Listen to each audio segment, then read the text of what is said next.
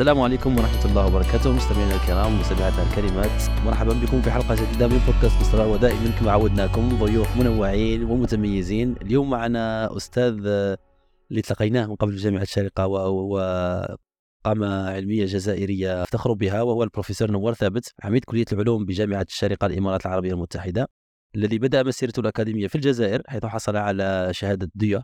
في الفيزياء الصلبة من جامعة قسنطينة ثم انتقل بعدها إلى فرنسا للحصول على درجة دكتوراه في علوم المواد من جامعة أورسي Paris Sud حيث أجرى بحوثا حول الخواص الكهربائية للجرمانيوم متعدد البلورات شغل البروفيسور نوار مناصب عديدة مثل مدير جامعة قسنطينة ورئيس الباحثين في معهد قطر لبحوث البيئة والطاقة مجالات خبرته في الخلايا الشمسية العيوب في أشباه الموصلات والأكاسيد الأفلام الرقيقة المواد النانوية ومختلف المطيافيات إلى آخره.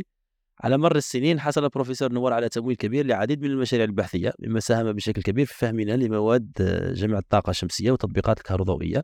لديه قائمة واسعة من المنشورات التي تعكس مساهمته البحثية العميقة في هذه المجال. يمتلك أيضا البروفيسور عدة براءات اختراع في مجالته بما ذلك أساليب تحلل الكبريت العميق وتحضير النانوجسيمات وحلقات النانوية الفضية وأنظمة الطاقة الكهروضوئية والخلايا الشمسية الهجينة من بين الجوائز التي حصل عليها أيضا منها جائزة بحثية متميزة بجامعة الملك فهد 2011 وكذلك حائز على جائزة المراعي الابتكار في الفيزياء وجائزة الخدمات متميزة لقسم الفيزياء وكلية علوم في جامعة الملك فهد للبترول والمعادن. حقيقة هذه باختصار هذه المقدمة يعني ومن ضمن راح نعقب الحلقة راح يهدر لنا أكثر على التجارب تاعو.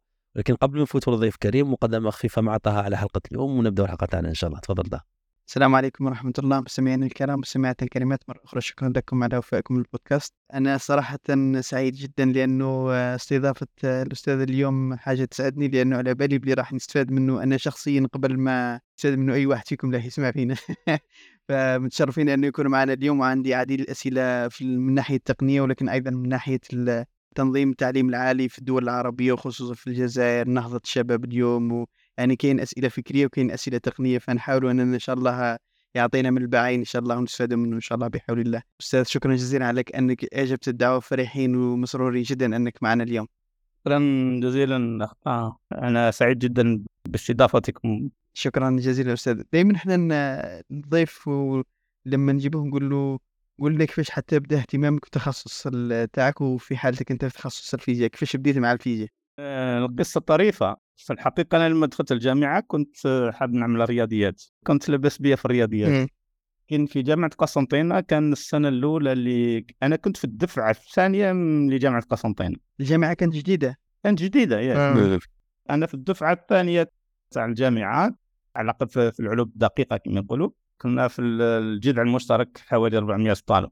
أنا كنت حاب ندير رياضيات لكن السنة الأولى هذيك كانوا الأساتذة تاع الرياضيات اللي جابونا لا لا أراك الله. كان في فيها فيها النطيح وما اكل السبع. والله كنت كنت عندي سؤال جدا نقول لك كان ذاك الوقت هذه في نهاية السبعينات لا؟ نعم هذه في 74 يعني اللي كان يقريك نظن هل وينهم الناس ال profiles تاع الأساتذة اللي كانوا يقروا فيكم؟ إي تعرف في الوقت هذاك خلينا نعطيك مثال. يعني كان أستاذ في الفيزياء من كثرة الأسئلة اللي كنت أسأله محرجة ما يقدرش يجاوب في الأخير حكمني واحد بعد بعد الدرس قال لي أنا أعتذر. هو شاب شاب فرنسي. آه. قال لي والله آه قال لي شوف في الحقيقة أنا نقول لك صراحة أنا لما جيت من فرنسا كنت أرسلت باش ندرس في الثانوية. قالوا لي تروح دير الخدمة الوطنية تاعك باش تدرس في الثانوية. على بالك les coopérants هذو كانوا يجيو يدرسوا في الثانويات إيه. ودام لسه متخرج ب la licence la maîtrise تاعو de physique وجي قرينا إحنا في السنة الأولى فيزيك. وحنا كنا لاباس بنا يعني دراسه درسنا في الثانويه درست في حلمكي كنت كنت لاباس. رأس ال batch نتاعي وبالتالي كنت دائما نسالوا أسئلة محرجة ففي الأخير اعترف قال لي والله معذره أنا نبذل في الجهد وفعلا كان يبذل الجهد لكن فعلا كانت السنة هذيك مع الأسف كرهونا في الرياضيات بعض الأساتذة. إحنا في مجموعة تاع بالك ستة ولا سبعة قررنا كامل نروح نديروا فيزيك. بهذه الطريقة فقط رحنا درنا فيزياء. أنا وإن كان أنا كنت حاب كنت نحب الفيزياء لكن كنت نحب الرياضيات أكثر. فهكذا تشاء الأقدار. والحاجة الثانية حتى لما درت الفيزياء كنت حاب ندير فيزياء نظرية لأن أقرب للرياضيات. لكن فيزياء النظرية ما كانش في قسنطينة كانت لازم تمشي للعاصمة. باب الزوار وباش تمشي لباب الزوار قضية السكن والغرف الحي الجامعي ما كانش متوفرة كثير. تجنبا للمشاكل والصداع كانت الفرع أحسن فروع اللي كان فتح في قسنطينه هو فيزياء المادة الصلبة. لأن كانت فعلا المختبرات اللي كانت في الوقت هذا في جامعه قسنطينه ما توجدش اليوم في الج... في نفس الجامعة. خلي باش نقول لك. سبحان الله. كان عندنا أجهزة الجامعة جديده وكان برارحي الله يرحمه هو المدير الجامعة. أنا كنت عارف شوية حكاو لي من بعد الأستاذ اللي شارك في اختيار الأجهزة. كانت عندنا أجهزة نعطيك مثال كان يسميوه four circle diffractometer هذا جهاز للحيود السيني تاع الأشعة السينيه خاص حدث واحد في في الوقت هذاك. في فرنسا كلها كان واحد فقط في رين وكان عندنا واحد في في قسنطين عندنا واحد في قسنطين باه تشوف يعني صح. الجهاز عنده deux ordinateurs à l'époque يعني في في في ذاك الوقت كانوا عنده حاسوبين واحد لاقتناء المعطيات البيانات وواحد حتى يتحكم في, في العينة لأنها لازم تغير الاتجاهات آه، باش تدير التحليل نتاعها. يعني كانت المختبرات اللي عندنا عندنا مجهر إلكتروني. مجهر إلكتروني ماسح scanning electron microscope كان آه، عندنا أجهزة الحي... الحيود السيني كانت عندنا 12 مولد للأشعة السينية أنا نحكوا في السبعينات أستاذ؟ هذه في 74 كان عندنا جهاز تحليل السيني اسمه electron micro probe لتحليل المواد كما الإسمنت مثلا. أنا لما مشيت في فرنسا من قسنطينه مشيت لفرنسا باش ندير الدكتوراه. المختبر اللي كنت أشتغل فيه عنده جهاز أقدم من الجهاز اللي كان عندنا في قسنطينه إحنا كان قسنطينه عندنا أحدث جهاز كان آه، صنعته شركة فرنسية كامي باكس كاميكا للشركة والجهاز اسمه كامي باكس. فكان أحدث من اللي عندهم في باريس. حتى الأستاذ لما قلت له ألقاني نعرف كل شيء على التقنية ونعرف كيفاش إلى آخره. فما آه، كانش يصدق. لذلك لما مشيت لفرنسا إحنا كنا كنا مجهزين مليح مليح. الله. يعني أنا كنت في, في, في على رأس الدفعة تاع 40 واحد اللي درنا ال DEA آه، لما خرجت النتائج النهائيه كنت على رأس الدفعة. أستاذ هذاك معروف أنه تخصص الفيزياء ولا كلية الفيزياء؟ مش عارف إذا كلية العلوم ولا كلية الفيزياء ولا المهم جامعة آه، قسنطينه معروفه في الفيزياء ويقولوا أنا نعرف آه، أصدقاء اللي يخدموا في ال quantum computing وال quantum physics يقولوا لي باللي في الفيزياء تعتبر قسنطينه الأولى في الجزائر صح؟ في اليوم ما نقدرش نقول لكن في ذاك الوقت إحنا كنا نشوفوا صراحة نشوفوا باللي باب زوار كانت أحسن منا لأن باب زوار أقدم. امم وفيها اساتذه كبار. إحنا كنا شباب يعني أنا نقول لك أنا الدفعه في الدفعة الثانية. إيه. يعني في ذاك الوقت. إحنا كنا شباب يعني اللي درسونا كان أستاذ جزائري فقط آه، اللي درسنا الكيمياء كل البقيه روس وفرنسيين وهذا. لكن كانت صراحة الدفعة اللي اللي كنت فيها كانت دفعة تاع طلبة آه، كويسين. جيدين جدا. بالإضافة استفدنا قلت لك من هذه الصدفة أننا كانت الجامعة جديدة واستفادت من ميزانية ضخمة للتجهيزات. حتى الأستاذ اللي اللي كان آه، شارك في اختيار الأجهزة يقول لي إن لما داروا القائمة تاع الطلبات حطوا في رأس القائمة جهاز لتوليد الأشعة السينية. فبرارحي الله يرحمه شاف مع القائمة قالوا إيش هذا؟ طالبين واحد جهاز فقط. حط 12 قالوا هكذا بالعبارات يعني هو هو كان عارف الله يرحمه ربما لاني فرصة لا تعوض. إيه. هذا كان دراهم فهذا إحنا استفدنا منه. أنا مشيت قلت لك استفدنا. أنا أنا عملت تجارب مختبرية. أنا أقول لك اليوم مش موجودة في في, في قسنطينة. يعني أعطيك مثال. مؤخرا January الماضي في بداية السنة أنا عضو في اللجنة المجلس العلمي لمركز بحوث اس اسمه le centre de recherche des technologies des semi-conducteurs pour l'énergie هذا مركز بحوث قريب من فندق الاوراسي لوزاره الدفاع. فكل سنة نروحوا باش نراجعوا الأبحاث ونعطيو آراءنا نوجهوا إلى آخره. نشوف في التقرير تاع الفريق اللي كنت ننظر في الأبحاث نتاعو آه، الباحثين يشتكيوا أن ما عندهمش جهاز تاع الحيود السيني X-ray diffraction machine أوكي؟ ما عندهمش. فلما اجتمعنا رؤساء اللجان لما اجتمعنا قلت لهم والله يا جماعة أنا أنا شيء مؤسف ومحزن لأن أنا تفاجأت أن فيه يعني هنا مركز وطني للبحوث بالعاصمة. الباحثون فيه يشتكوا أن ما عندهمش جهاز للحيود السيني أيوه.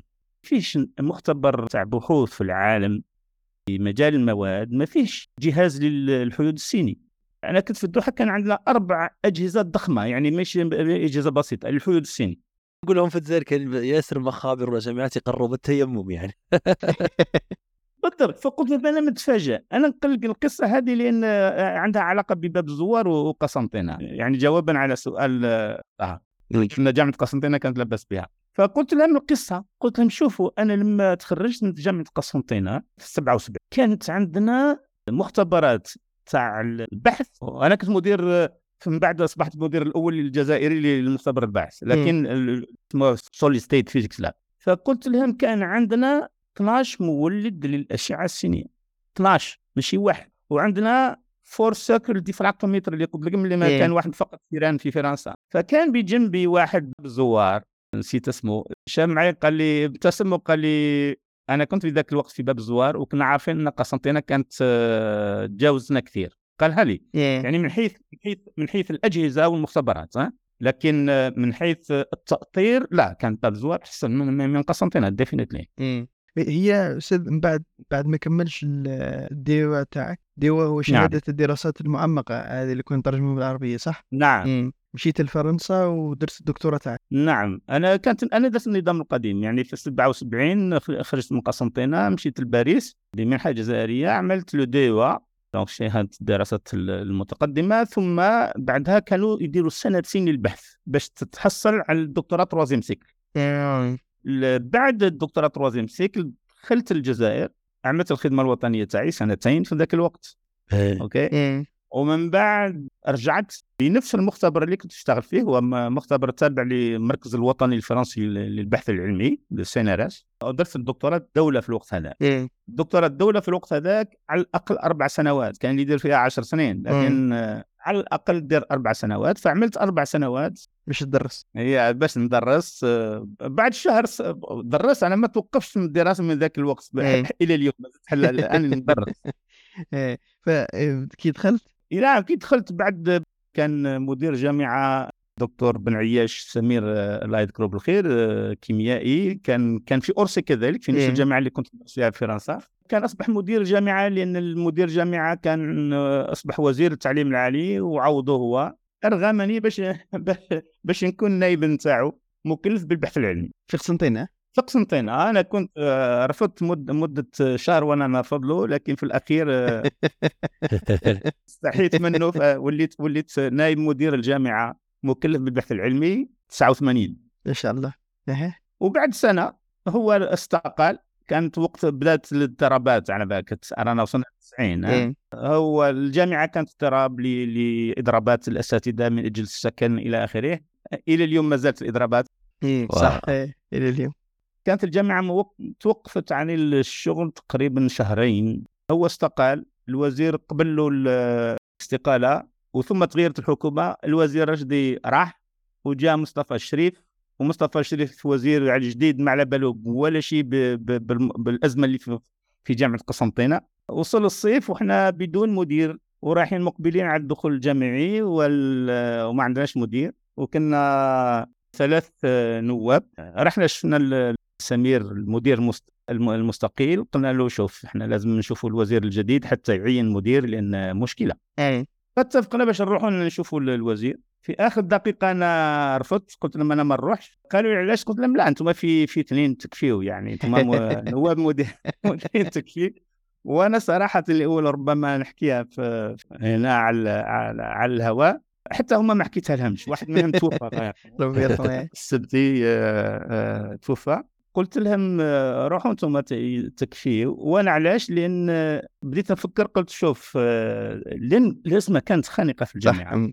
وقلت أنا لو نحط روحي مكان الوزير الجديد ويجيوني زوج ثلاث نواب لمدير دير جامعة اللي هو مستقيل وجامعة في أزمة. يعني كحل عاجل نعين واحد منهم. إيه. صح. يجيني شوف آه، إحنا في ثلاثة يعين واحد منا. فما حبيتش يكون هذاك الشخص. إيه. آه. يحطوك في فوهة البركان نسميه اي بالضبط. فما حبيتش إيه؟ نكون فهذه هذا تفكيري اللي في ذاك الوقت. قلت لهم روحوا أنتم فراحوا للغد يكلمني آه، سبتي الله يرحمه يقول لي آه، فينك؟ يقول يعني في البيت. قال لي كانت في في في منتصف الصيف. آه، قال لي خلاص خرجنا من عند الوزير اللحظه رانا عندنا مدير. قلت له الله يعطيكم الصحة يعني آه، كنتوا فعاليين جدا. إيه. فقال لي استنى تشوف استنى مازال مازال نقول لك شكون المدير قلت له إيه، قول لي يعني ما يهمش إحنا المهم نتهناو يكون لنا مدير ونستقيل إحنا من بعد ويدبر راسه. فقال لي أنت هو المدير.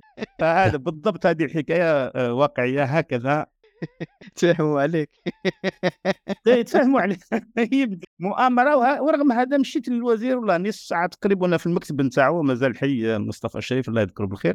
ورفضت له قلت له لا ابدا. فجبد لي القرار مؤرخ ب 2 أوت وأنا من شفته بالك في 10 أوت هكذا. خرج جغلاس و خلاص قرار موضوع بلا ما يسقسيوك بلا ما يشا- يشاوروك بلا ما ي... كنت حاب نسألك سؤال. نعم. بغض النظر على ال- على الوضعية اللي كانت فيها البلاد في هذاك الوقت. يعني أنا نشوف في منصب رئيس الجامعة منصب سياسي أكثر منه علمي. إيه، ونشرح لأنه لا منصب نقدر نقولوا إداري وسياسي لأنه عادة منصب رئيس الجامعة راح يكون عنده تأثير في المدينة وفي الولاية وعنده صح. تأثير كبير رئيس الجامعة. آه، بطبيعة الحال يعني في قسنطينه كانت في الوقت هذاك فيها 17000 طالب. إن شاء الله إيه. و1700 أستاذ و1200 عامل إداري. إيه. فمدينه فعلا مدينه داخل مدينه إيه. ثم تصديقا لكلامك الاخ طه آه، مدير الجامعة كان لحد الآن يعين بقرار رئاسي. إيه. يعني آه، فبالتالي طبيعة الحال فيه ماهوش. ماهوش منتخب يعني معين بقرار رئاسي وبالتالي عنده جانب سياسي كبير نعم. شحال قعدت آه، أستاذ كرئيس جامعة القسنطين؟ أنا قعدت سنتين تقريبا في أحلك الظروف اللي مرت بهم البلاد شحال كان في عمرك؟ لم تجوز أربعين 35 سنة هذه هذه هي فوات البركان إن شاء الله التجربه هي مليحة بصح استفدت منها كثير كثير كثير كثير لكن كانت سنتين بطول آه، 20 سنة. كونك آه، نظن تكبرك في عوض تكون في عمرك 34 يولي في عمرك 54 إيه. صح فعلا كانت لا يعني كانت مع الأسف في وقت آه، الحمد لله إنسان آه، عمل آه، ما يجب وفي آخر المطاف لكن آه، يعني كانت صعبة جدا. وبعدها بعدها خرجت من الجزائر ولا بقيت في الجزائر؟ بعدها أنا حتى لما صارت المشاكل وال, وال يعني كل البلاد أصبحت في أزمة كبيرة جدا ما فكرتش في الخروج. ل- في يوم من الأيام نادى لي زميل كان هو كذلك مدير في جامعة في في الجزائر فكان في جامعة البترول ونادى لي أخذ أخذ الهاتف كلمني قال لي إيش إيش تعمل في, في البلاد؟ قلت له والله آه، نحاولوا ن- تمر الأزمة إن شاء الله. في, أقرب وقت. آه، قال لك غلط. في امكانيه آه، تحب تجي ت- لجامعة البترول ممكن. فقلت له ازمة زوبعة وتمر إن شاء الله. بالعبارة هذه إيه. نذكرها. قلت له زوبعة وتمر إن شاء الله ما فيش مشكل. آه، ما, ما أنا أنا عمري ولا تصورت إني نعيش في الخارج. الله خليني أقول لك أنا لما انتهيت من الدكتوراه في فرنسا اقترحوا لي منصب في ال CNRS إيه. آه، وخلال déjà le- troisième cycle الدكتوراه الأولى كنت عندي منحه جزائرية وعلى بالهم في المختبر عندي منحه جزائرية وعطاوني منحه ثانية فرنسية. الله أوكي؟ لأن كنت على على رأس الدفعة. إغراء يعني حبوا يشدوك. يا إيه فانا قالوا لي ما يمكنش مشكل. يعني قالوا لي تقدر تجلس و... وتكمل الدكتوراه الدولة. ما حبيتش. دخلت ولما رجعت ال lab لما انتهيت من الدكتوراه الدولة بانتداب بمنحه جزائرية فاقترحوا لي باش un poste au CNRS فرفضت يعني ال...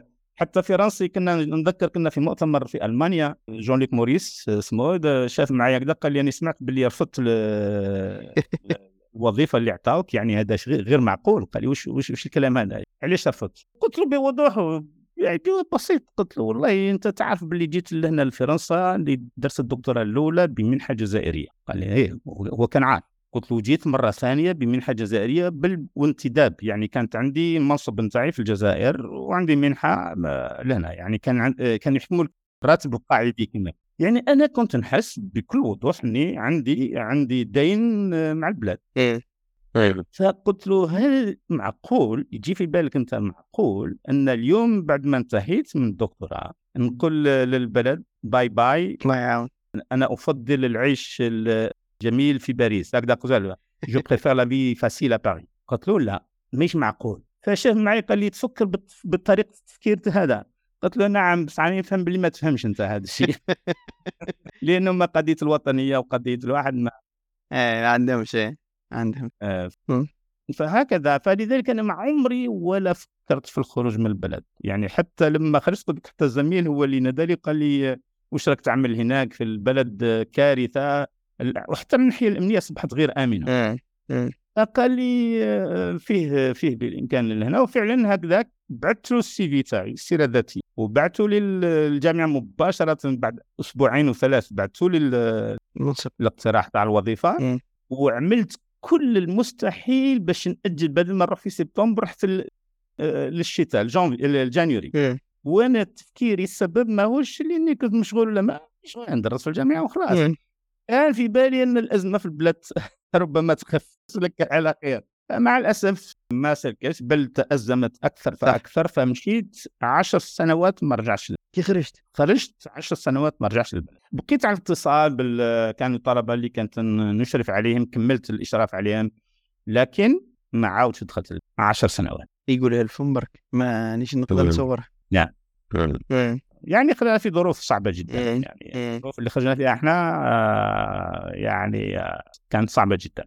وبعد يعني وصلت في آه، جامعة الملك فهد البترول المعادن. إيه مشيت أنا لجامعة الملك فهد كانت هي أحسن جامعة لحد اليوم يعني لو ن... الآن أصبحت KAUST تنافسها لأن KAUST هي جامعة بحثية.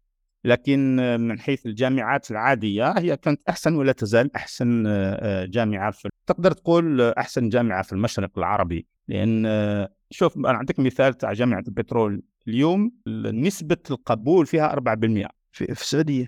يعني يقدموا 100 طالب سعودي يدخلوا الجامعة أربعة يقبلون. هذا يعطيك يعطيك كل الطلبة اللي يتخرجوا من الثانويات يحبوا يروحوا لجامعة البترول اللي اللي ما يفشل ما يقدرش يدخل يروح الجامعة أخرى. إيه. هي هي الإليت النخبة تاع السعودية كلها تكونت في في جامعة البترول ومن بعد يمشوا لأمريكا صحيح هي جامعة متخصصة أستاذ في البترول فقط ولا في مختلف التخصصات؟ لا لا لا لا ابدا هي أصلا تاريخيا هي بدأت معهد البترول تابع لوزارة البترول لكن بعد تحولت إلى جامعة عادية. بل بالعكس يعني آه، فيها معهد للبترول معهد بحث للبترول صغير جدا أصبح آه، قليل جدا في في عدد صغير جدا. يعني فيها كل التخصصات تقريبا تاع علوم الهندسة رياضيات فيزياء كيمياء علوم الأرض الهندسة كل فروع الهندسة كل شيء. وكي بعد ما بقيت فيها كيفاش حتى درت قطر وبعدها بقيت فيها تقريبا 20 سنة. في 2012 في يوم من الأيام كنت في المكتب نتاعي دخل عندي للمكتب واحد سعودي. زميل ما زميل كنت تعرفت عليه كنت نظمت يوم آه، ورشة للخليه الشمسية في في جامعة البترول وجا حضر هو. إيه. هو كان يشتغل في الرياض. فتعرفت عليه في الورشة هذه. إيه بعد سنتين وثلاث دخل عندي هذاك في يوم من الأيام في 2012 دخل عندي في المكتب. السلام عليكم وعليكم السلام. فلان كيف حوالك؟ كيف غيبة؟ فقلت له فين؟ قال لي راني في في قطر. واو! في قطر واحد سعودي في قطر يعني هذا شيء غريب إيه. إيه لا قال لي قال لي راني في معهد جديد هذا معهد سموه معهد قطر لبحوث البيئة والطاقة كيري قطر Environment and Energy Research Institute فيه يعني البرنامج البحوث نتاعو كبير جدا يعني عنده طموح كبير جدا ونحتاج آه، ناس متخصصين في عدد معين من التخصصات ليقودوا الأبحاث البرامج البحثية اللي موجودة. قال لي في الطاقه الشمسيه نحتاجك انت الطاقه الشمسيه والمواد في الوقت هذاك قلت له والله أنا عندي تقريبا في الوقت هذاك كان عندي تقريبا 18 سنة ولا في 19 سنة في السعودية. قلت والله أنا موجود هنا ومرتاح وفعلا كنت مرتاح يعني. قلت له درت جذور هنا فصعب باش أقتلع من هذا إيه. قال لي لا لا لا لا. قال لي شوف درك نقول لك واش كاين موجود و وراح تشوف باللي يعني من جميع النواحي من حيث حتى من الناحية المادية قال لي شيء أحسن من هنا. وفعلا فلما كلمني هذا أنا كنت في الوقت هذا كانت عندي ظروف كذلك آه، في الوقت هذا كان على بالك كانت المرأة لا تسوق حتى السيارة يعني فيه تفاصيل. إيه في السعودية صح. صح إيه. عندي آه، بنتين كانوا باش يتخلصوا من الدراسة في ماليزيا ويجيو. فرص العمل مش متوفرة كثير للأجنبيات والسياقة مش ممكنة وبالتالي آه، راح يكون صعب بالنسبة للبنت باش تدير آه، ماستر. هما الاثنين داروا master computing يجوا يجلسوا في البيت. مستحيل. جات الفرصة هذه سبحان الله جات الفرصة هذه ذاك اليوم في نفس اليوم قررت أمشي. سبحان الله. في ذاك اليوم في ذاك اليوم تكلمت مع الآن وقررنا نمشي لقطر مشيت لقطر فعلا وكنت رأست البرنامج. أنا اللي صممت مع الأخ هذا السعودي صممنا البرنامج البحوث الطاقة الشمسية لمعهد قطر للبحوث لبحوث البيئة والطاقة الشمسية. ودرنا جمال عمل كبير جدا هناك خمس سنوات. ثم مع الأسف كانت فيه عدم استقرار في في اتجاه الخطة الأولية اللي كانت حطتها قطر قطر قطر فونديشن للبحوث. تغيرت تماما الأهداف كلها اللي كانت مسطرة في البداية باش يطوروا تكنولوجيات الطاقة الشمسية والمياه وال... وال... وتخزين الطاقة. يعني الطاقة الشمسية وتخزين الطاقة لباتري البطاريات. فكل رؤساء اللي إحنا كنا نترسل البرامج كنا مشي كانت شيء مؤسف جدا. يعني في يوم من الأيام ربما نكتب عليها لأن أنا أعتبرها تجربة مؤسفة لكن غنيه جدا. نعت لك الحالة اللي يعانيه الوطن العربي حاليا. بسبب ما مع الأسف ما أسميهم بعض بعض بعض المرتزقة الأجانب اللي يتصرفوا في يأثروا على اتجاه البحث في الوطن العربي. يعني آه، فيه فيه مشكل كبير. غياب النخب العربية الملتزمة اللي تخدم الوطن. مع الأسف أحسن الباحثين يمشيوا للخارج يعني في أمريكا في أوروبا. قليل اللي, اللي يأتي يبقى في العالم العربي. فغياب النخب العربية اللي ممكن تغير الوضع فيبقى الأمر بأيدي كثير من آه، الأجانب اللي ما عندهم ولا التزام بالوطن العربي. صح. صح حلوة في بعض الأحيان حتى تقول مشكوك في في في نيتو في مهماتهم أو وجودهم في في الوطن العربي. والتجربة القطرية كانت غنية في هذا في هذا الميدان. المقام لا غير مناسب باش نكلمه ربما نكتب عليها في يوم من الأيام. لأن مهمة جدا. الصراحه اي نقطة صح مهمة إيه. وبعدها بعدها مشيت للشارقة مباشرة. بعدها انتقلت ومشيت جيت للشارقه واصبحت عميد لكلية العلوم إلى اليوم. اللي زرناك فيه سبحان الله ما شاء الله المشوار حافل ابداها من رئيس الجامعة تاع تاع قسنطينة وراح جاي حافل جدا يعني. أنا حبيت نسألك هل التغييرات كانت في يعني مثلا من قسنطينة كما كنت تحكي لنا للسعوديه ومن السعوديه لقطر ومن قطر هل كانت محض الصدفه ولا كان ثاني أيضا تخممت إنك يعني ترسم المشوار ولا خليته هكذاك ربي يكتب لك. هذا السؤال آه، مليح بزاف بزاف. لأنه لأنه مرات نطرح على نفسي. أنا الانتقال الوحيد اللي كان بمحض إرادتي بقراري الشخصي هو الانتقال المجيء لنا إلى الشارقة أوكي؟ لأن الوضع كما كنت نحكي لك في أنا كنت رئيس آه، البرنامج تاع الطاقة الشمسية ولما قررت أستقيل من قطر كان يعني كل كانت كانت تقريبا قال لي واحد قنبلة. يعني واحد ما كان يتصور أن هم متعودين على الناس تستقيل.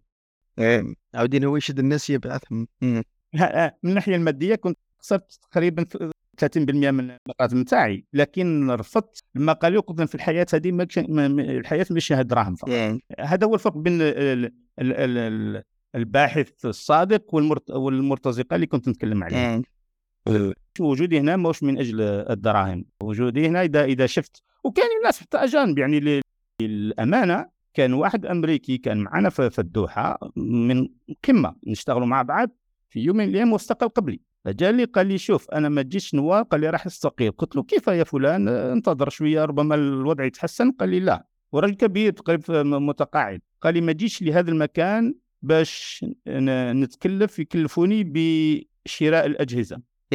بالضبط. هذا هو. آه. فلذلك أنا أنا شفت بالمهمة تاعي اللي كنت رحت لها باش نبنيو حاجة. إحنا الشيء اللي درناه في في سنتين ما قدرتش تصور آه درناه في سنتين في قطر ما يتندرش في بعض الأمكنة في عشر سنوات. واو. إحنا في سنتين أنا دخلت لقطر المعهد ما كانش الأسس نتاعي ما كانش طلعت. القواعد نتاعو ما طلعتش. أربع سنوات كان البناية كاملة والمختبرات جاهزة بالأجهزة فيها. بمئات الملايين من الدولارات من الأجهزة. احدث الأجهزة في في الميدان تاعنا يعني حتى بعض الغربيين جماعة ال EPFL تاع l'École polytechnique fédérale de Lausanne جا دخل الأستاذ قال لي wow! هكذا بعد شاف الأجهزة قال لي قال لي نقدر نبعث الطلبة تاعي يجيو يديروا التجارب هنا. هذا من اي بي اف ال اي بي اف ال احسن الجامعات في العالم. فاش نقول لك يعني فيه فيه ميزانية ضخمة سخرت للبحث العلمي في في مؤسسة قطر. الحل القوس في هذا هل في رأيك الدراهم وحدها كافية ولا لا؟ ولا شوف اللي ما تكفيش إنك تعطي للناس من الدراهم تجيب باحثين من كل انحاء العالم تقول لهم خدموا لي. هل لازم لك يعني رؤية موحدة اللي تصب في اتجاه تاع دولة ولا استراتيجية تاع اقتصاد ولا؟ لا بطبيعة الحال. دراهم وحدها ما يكفيوش طبيعة الحال. دراهم وسيلة تقدر تقمر بهم وتقدر تبني بهم. إيه. أوكي؟ دراهم ما يكفيش. لازم تكون عندك آه، رؤية. أنا عملت لمدة سنتين على الخطة الاستراتيجية للتعليم العالي في السعودية. كنا 12 واحد اللي عملنا الخطة تاع 25 سنة لسه. هي الخطة الاستراتيجية لإصلاح التعليم العالي في السعودية. هي خطة تاع 25 سنة.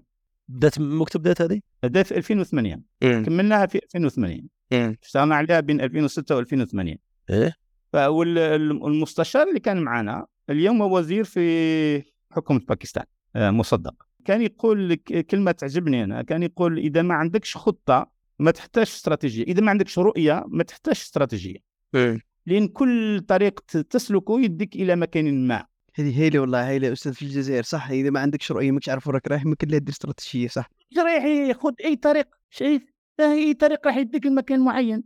أنت ما عندكش قبلة ترضاها لك وبالتالي خذ أي طريق. ما تحتاج استراتيجية. لذلك ربما إحنا عندنا عندنا ما يحتاجوا استراتيجيات كثيرة.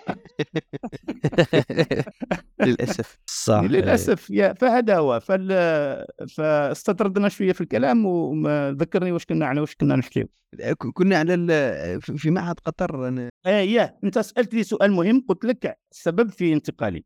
فانتقالي من قطر كان بقرار مح فكرت فيه وقلت أنا مستحيل أكمل في هذا المكان لأن المهمة اللي جيت من أجلها أصبحت غير ممكنة وبالتالي أمشي. في في الجزائر رغم أني وصلت القناعة باللي في اللي كنا فيه ما بقاش ممكن نقدم شيء. آه. يعني اصبح أصبح غير ممكن. بين قوسين أنا المهام تاع الجامعة أنا لم أستقل من الجامعة رغم أن الظروف اللي كانت لم أستقل. أنا أنهيت المهام تاعي وواحد لا عارف كيما أنا ما عرفش المعينوني ما حتى الوزير ما كانش عارف باللي أنهيت مهامي. باش تشوف أنا عرفت أربع وزراء خلال السنتين ونصف اللي اللي اشتغلت فيهم أربع وزراء.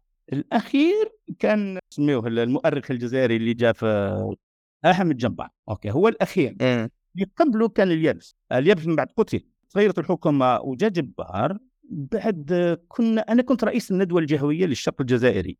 هذاك الندوات الجهوية كانت ثلاث. أنا كنت نترأس الندوة الجهوية للشرق. وكان عندنا اجتماع في بداية السنة حوالي في أكتوبر ولا نوفمبر. كان عندنا اجتماع في الوزارة. والوزير جديد. استدعونا باش نروح رؤساء الندوات الثلاث اللي هو كان بن بوزيد اللي كان حاكم بليده كان مدير بليده في الوقت ذاك قبل ما يولي وزير. ثم كان آه، دوخي الله يذكره بالخير لكن مازال حي كان من وهران هو وكنت أنا يعني تاع الوسط والغرب والشرق. فكنا ننتظروا نتقابلوا مع مع الوزير فإذا به يجي المدير الديوان تاعو يقول إحنا كنا في في ال waiting room قاعة الانتظار يقول من هو الدكتور ثابت؟ هو جديد هو نفسه جديد كان inspecteur de mathématiques كان مفتش للتعليم الابتدائي والثانوي. فقال شكون منكم آه، نوار ثابت؟ رفعت صبعي وأنا. قال لي تفضل رحت المكتب نتاعو. فنشوف السي مسكين يتكلم بواحد الحرج شديد جدا. قل لي والله يا أستاذ إحنا في الحقيقة تعرف أنت الوزير جديد ما يعرف ولا شيء في القطاع والأسبوع الماضي تخرج الجريدة الرسمية وإذا به نوجد أنه خرج قرار في الجريدة الرسمية اللي إنك ما بقيتش مدير جامعة قسنطينة. إيه. يعني خرج القرار في الجريدة الرسمية والوزير ما هوش عارف ما هوش عارف. هي قصة طويلة كذلك. هذه من القصص اللي راح نحكيها في ربما اذا إذا طول ربي في العمر. كانت أسباب كثيره كثيرة. يعني ما يصلحش المكان ولا باش نتكلم عليها لكن في يوم من الأيام راح نعطي الخفايا اللي, اللي وراها. كان كان السبب سياسي بحت يعني. إيه أنا نعرف منصب سياسي للجامعه لا لا سياسي بحت. إيه. يعني حتى يعني المجلس الجامعة أنا كنت على خلاف مع مع الوزير. والمجلس الجامعة كان باش في اجتماع من الاجتماعات قال لي قالوا لي لازم نبعثوا رسالة شديده اللهجة بالعبارة هذه شديده اللهجة للوزير قلت لهم لا حبس. يعني أنتم وزير للتعليم العالي. إذا ما تفاهمش مع 30 ولا 40 مدير جامعة يستقيل يعني إذا ما تفاهمش مع واحد من 30 لازم هذاك يستقيل ماشي الوزير يستقيل. إيه. وبالتالي أنا شفت الوزير ورحت له المكتب وقلت له شوف والله سن أي أي أحسن خدمة تقدمها لي. تقول لي راح. قلت له أنا المكان هذا بيطالب مني. وحكيت له الحكاية. قلت له أنا جوزت نص ساعة هنا في المكتب نتاعك وأنا نتفاوض مع اللي, اللي سبقك على أساس ما ما نتعينش مدير الجامعة. لم أسعى يوما ما الوصول لهذا المنصب. فلا أنت ما أنت حر. لكن تكون على بينه إذا كان فيه شيء في الجامعة كانت الجامعة تمشي يعني بشهادة الجميع يعني البصص أنا لما حكمت الجامعة كانت قلت لك في إضراب مدة شهرين. الاجتماع الأول درته في الأوديتوريوم هذاك اللي ياخذ ألف لميت فيه بالأساتذة بالعمال كلها. عملت خطة أعطيتهم التفاصيل الأسبوع نفس الأسبوع بدينا الشغل كانوا مضربين على السكن قلت لهم شوفوا سهلة. من اليوم فصاعدا المدير ما يملكش سكن ديروا لجنة تاع عمال ولجنة تاع الأساتذة ديروا المعايير تاعكم تعطيني الولاية أربع سكنات نعطيها الاوائل full stop period لحت لهم لحت لهم الكرة عندهم. يعني خلاص وفعلا طبقتها حرفيا. الميزانية تاع باش نعطيك الأسس هذه مهمة جدا لتسيير الجامعات. كانت الميزانية تاع ال stage. تربصات. العملة صعبة.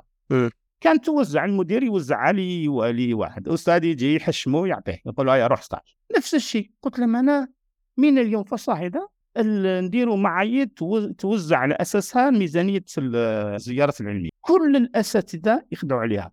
باش نعطيك آه، نكتة بعد ما قررت القرار هذا في مجلس الجامعة كاينين بعض رؤساء الأقسام كانوا في الوقت هذاك اسميهم رؤساء آه، مديري معاهد سيدي ديريكتور داسيت قال لي يا أستاذ وحنا. قلت لهم أنا عملت روحي ما فهمتش. قلت لهم وأنتم ما كانش أساتذة.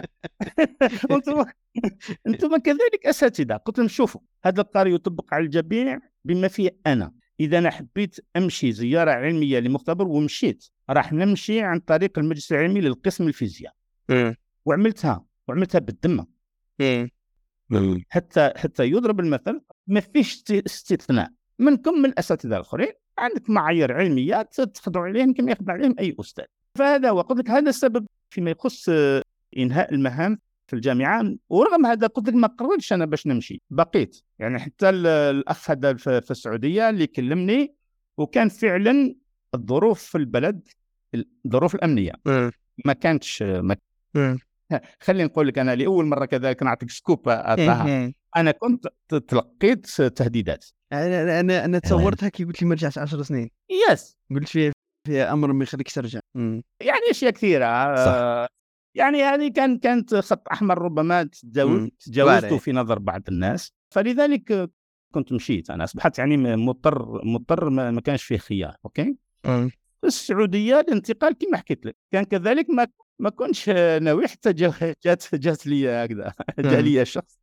سؤال طرحته لك أستاذ لأنه الكثير من ممكن الناس اللي يسمعوا فينا يقولوا هل الاختيار هذا يخلي الواحد يتكل على ربي ويخلي القدر يجيه؟ الكثير من الناس اللي استضفناهم ناجحين مثلك آه، يقولون باللي ولا واحد يعني نظم حياته مثلا كان قال أنا نبدأ هنا ونخدم 10 سنين هنا كلها تجي هكذاك آه، توفيق من رب العالمين و... ودعاء الوالدين ثاني يدخلي فيه. نعم. لا لا صحيح. آه، سؤال آه، فعلا سؤال مهم. لا أعتقد لا, لا آه، أنا قلت لك الفرصة تاع تاع قطر قطر جات الفرصة اغتنمتها فحضرت حساباتي وقلت أوكي. بالي وحسنا ما فعلت. يعني ما ندمتش عليها.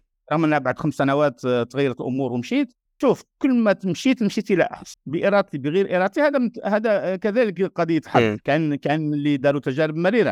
انتقل وما انتقلش للأحسن. صح.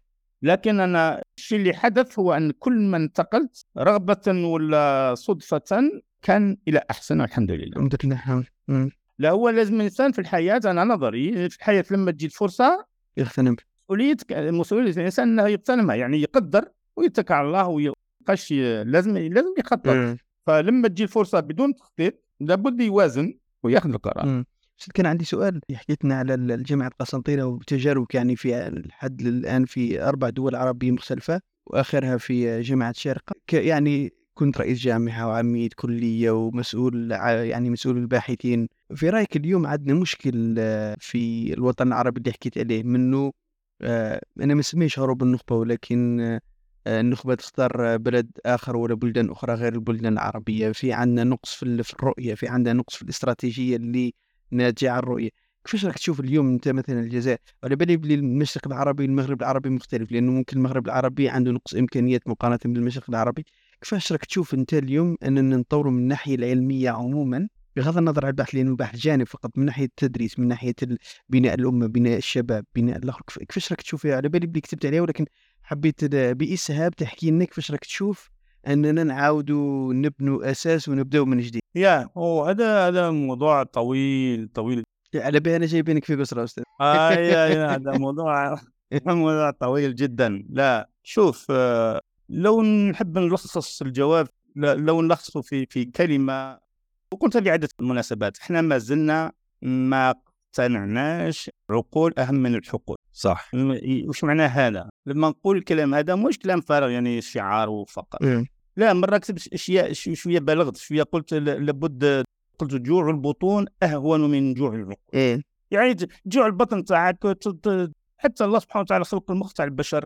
لما خليه تاع المخ ما ما, ما تقدرش ما تعرفش ترجع هي آه فوالا لا فأما البطن تجوع تألم ولما توجد الطعام تعاود تسترجع القوة نتاعك. إحنا العقول نتاعنا جاية. المدرسة والتعليم بصفة عامة من المستويات المختلفة من المدرسة إلى الجامعة مهملة. يعني ضحية إهمال. مرة كان واحد الأخ دار لي زي جلسة كما هذه من إذاعة سطيف ف فشافني نتكلم قال لي يا أستاذ أراك تتحدث بحرقة على موضوع التعليم وال قلت له كيفاش يا أخي تحب نتكلم لك ببرودة؟ إيه شوف يعني لو يعني صعب صعب تتكلم ببروده لأن لما تشوف أنت إمكانية البلد. ماناش بدون ما نسميو اسماء تاع بلدان مجاورة ضعيفة صحراء ما فيهاش. إحنا الجزائر قارة. وكلنا نقولوها. زوج ملايين و400 ألف كيلومتر غير الفم صح. قارة كاملة. لكن ماشي غير قارة. فيها كل الخيرات اللي موجودة في, في, في, في الأرض أوكي؟ الشعب 40 رانا تجاوزنا 40 مليون. عندنا كفاءات في الداخل وفي الخارج حدث ولا حرج؟ معظمهم شباب. يا أخي مش معقول. نستحق أكثر من هذا بكثير. وبعض السياسيين يقولوا 50 سنة إحنا عندنا 50 سنة استقلال 60 سنة استقلال مش كثير. لا je suis désolé كيما يقولوا. I'm I'm sorry كوريا بنات روحها في 30 سنة. هذا مثال تاع شعب ماناش نجيبوه من قصص الخيال. أمثلة واقعية سنغافوره نفس الشيء. في هذه الدول كوريا الجنوب لو تأخذ الدخل القومي نتاع للفرد حتى ل 86 كان هي والجزائر نفس. أنا مرة وضعته في فيسبوك رسم بياني اللي يعطي الدخل القومي للفرد لكوريا والجزائر. فهم وين وصلوا؟ إحنا وين وصلنا؟ أوكي؟ لو تشوف نسبة ال GDP يعني نسبة الدخل القومي للفرد النسبة اللي جاية من خيرات طبيعية. لو تشوف سنغافوره صفر. عندهم ما عندهم ولا شيء ما عندهمش خيرات. أوكي؟ Japan 0.1% فنلند 0.4% الجزائر والعالم العربي 12% وصلنا 12% رانا لاباس. لو كان تشوف السبعينات كنا تقريبا 40% أوكي؟ يعني تحسنت شوية. 12 12% أوكي؟ لذلك العقول قاعد نقول العقول أهم من الحقول. ولما نقولوا الكلام هذا إيش معناه؟ معناه إذا اقتضى الأمر لازم نجوع البطون باش ما تجوعش العقول. يعني معناه الاستثمار اللي لازم يصرف في سبيل إصلاح منظومة التعليم لإصلاح المدرسة لإصلاح الثانوية لإصلاح الجامعة. ما لازمش نحسب ما لازم نقولوا آه ولا نستعجل ونقولوا آه مدينا اليوم صرفنا كثير لازم غدا نشوفوا النتائج. لا. النتيجة نتاعو الأثار نتاعو تأتي المدى الطويل ما تجيش بين عشية وضحاها أوكي المشكل نتاعنا نتكلم عن خلينا نتكلم عن المغرب العربي إيه؟ لأن كما قلت المشرق منذ أنا منذ 20 سنة وأنا يعني. أكثر من 20 سنة وأنا في, في المشرق خلافنا إحنا المشرق دول الخليج بالتحديد منذ 20 سنة أنا شفت بعيني ما نقول لكش كلام إيه. كلام سياسي ولا أنا شفت بعيني استثمروا الكثير في التعليم فاستقطبوا الناس فبعض الناس لما أنا كتبت مقال مرة قلت الأستاذ في الجامعة الخليجية ينتج ست مرات ما ينتجه الأستاذ الجزائري في الجامعة الجزائرية. كاين الناس فهموها غلط يعني قليل لكن كاين الناس اللي فهموا غلط. يعني نقارن الخليجيين بالجزائريين. لا أنا قلت الأستاذ في الجامعة الخليجية. يعني قاعد نقارن أداء الجامعة مش أداء الأشخاص. بطبيعه الحال الناس اللي في الخليج لهنا هم أحسن يعني ما همش كلهم خليجيين عندنا 50% تقريبا خليجيين والباقي كلهم جزائريين عرب أجانب إلى آخره. أستاذ الحل القوسي هذه هنا هنا عندنا واحد الصفة شينة فينا وهي أنه لما يجي الانتقاد بغض النظر عنه صح ولا مخطئ ولا أنا لو كنا نخمموا بالمنطلق الإنسان اللي يسعى أنه يحسن من نفسه ولا ينجح لما ينتقدك واحد تقصيه تقول له علاك تنتقد فيا هكذاك أعطيني what's the base تاع واش راك تنتقد فيا باش من بعد تقول له est-ce que راه صح ولا غلط. أي انتقاد أي كلمة يبداو راك ماكش وطني يبداو يسبوا يبداو الذباب الالكتروني يخرجوا. هذيك ال jerk كما يقولوا هنا ال knee-jerk reaction هذيك تاعهم شو صار له؟ كذاك المريض كيضربوه في المطر المطرقه بالركبه هذيك. direct أي انتقاد أي حاجة من خارج يبداو يسبوا يبداو يخونوا يبداو يخوضوا في النيات هذاك. لا, لا معليش. انتقدك إنسان سلبي. مهما يكون الإنسان أبدأ قول هل هذا واش راه يقول فيا صح ولا والو؟ شيء أنا آخر من واحد من اللي اللي ربما يكون هدفه إحباط المعنويات بالعكس أنا كل كتاباتي باش ناخذ تبقى المعنويات عالية. صح. رغم أن كل ال KPI تاعنا في الأحمر نقولوا لا ممكن نرجع خضراء وفعلا لأن عندنا لأن الإنسان يبقى هو الأهم. والوضع هذا لا يدوم. مش كل أنا قلت لك كوريا بدات نفسها في 30 سنة أوكي؟ حبيت نفهم منك لما تقول التعليم أن أتساءل ونظن كثير من المستمعين راهم يتساءلوا الجزائر اليوم تخرج كفاءات. نعم. فهل لما تقول استثمار في التعليم التعليم الأساسي اللي هو قبل الجامعة والجامعة ولا قصدك استثمار في البحث حتى يكون عندنا طاقات اللي ناشطه على المستوى العالمي؟ لخصها لك كذلك في كلمتين. شوف إحنا المؤشر الوحيد اللي دائما السياسيون عندنا يقدموه هو الكمية. ها عندنا عدد جامعات كم من جامعات عدد الخريجين كم؟ لكن الجودة ما نتكلموش عليها. أنا ما يحتاج مليون باحث أوكي؟ علاه لما قلت أنا رانا في ذيل الترتيب نقدر نقول لك الترتيب تاع 23 higher education Times Higher عندنا جامعة سطيف في ال 400 وجامعه قالما 1200 الرتبة. 1200 حتى 1500 في la tranche هذه. وهران نفس الشيء. تلمسان بعد 1500 بعد 1500 غير اترك ما, ما تحدثش باللي يعني راك في النويز في ال يا. في الدلتا في الدلتا. يا يا. ما, ما تحدث. اجفدني تارك في النويز. أنا أستاذ بكري كنا كي كنا صغار ونلعبوا البي كي تفوت الخط هذاك يسموه يسموه القاضي يسموه القاضي. Yeah. يعني كاع كل ما يفوت القاضي تعاود ترجع عند الخط يعني غير معتبر به هكذا كلام yes. القاضي هذا فهذا هو لما رغم كل تحفظ تاعي على الترتيب واللي موجود في في كثير ما يقال على القضية. لكن على الأقل يعطيك فكرة. صح. هذا نتيجة ماذا؟ إحنا أنا قلت في عدة مناسبات. إحنا منذ الاستقلال تاعها ما تعلمناش نقيموا لا الأفراد ولا المؤسسات. صح صح. من النظام السياسي إلى النظام الجامعي. عمرك شفت واحد وزير اقالوه لأنه فاشل؟ ولا مدير جامعة اقالوه لأنه فاشل؟ أنا اقالوني لاسباب سياسية. فلذلك ما تعلمناش نقيموا الناس. وكما كان يقول الزبير ما نقبلوش الانتقاد ثاني. يس ما تقبلوش الانتقاد وهنا نبنوه حتى نبنوا هذا الهيراركي ولا نطلعوا نبنوها على الولاءات وليس على الكفاءات. يعني مش مش مش اللي يروح يقول الصح في هذيك ابدأ من الإدارات والمدارس والمصلحه نعم. واطلع. يعني, يعني جامي يحطوا الإنسان الكافئ قال ولو كان يعود عنده انسان ما تشتيش انت عارفه بلي كفؤ يعني ما يقدموهش. بصح كون يعود ذاك الإنسان عارفينه كفؤ بصح بالك عنده مختلفات شخصية ولا ماهوش ماهوش كما نقول عنده الولاء اللي تاع هذا لا فعلا فعلا. أنت قلت الولاء قبل م. الأداء. واضح. هذا هذا هذا ما كانش فيه system يمشي إذا ما فيش محاسبة. والكثير كثير من الناس ما يفرقوش بين إعطاء حرية مثلا ناخذ على التسيير يعني مثلا تسيير الجامعات أوكي. هذا مشكل كبير. بعض الناس اللي اللي مارسوا الإدارة يشتكيوا من المركزية. إيه؟ يعني إن الوزارة تتحكم في كل شيء. إيه؟ وبالتالي آه، المدير جامعة ما يقدرش يتصرف. إذا فعلا إذا كان انت ما عندكش حرية المبادرة تحاسب على إيش؟ أنت ما عندكش حرية. أنت يقول لك حطك في مكان يعطيك قوانين ويقول لك طبقها وبالتالي تحاسبني على إيش؟ صح إيه ففي في في ذهنيات اللي القديمة في المانجمنت في التسيير هو أن نديروا هاد القوانين اللي باش نتجنبوا سوء التسيير يعني الناس ربما يسيئون التسيير يعني ولا يلابيوز. واحد يتصرف تصرف غير قانوني لكن إعطاء الحرية مش معناه عدم المحاسبة بالعكس تعطي الحرية باش يكون مس... الإنسان مسؤول على قراراته بعد تحاسبه. تكليف في الشرع ثاني يجي مع الاختراع أنت حسب التكليف بالضبط.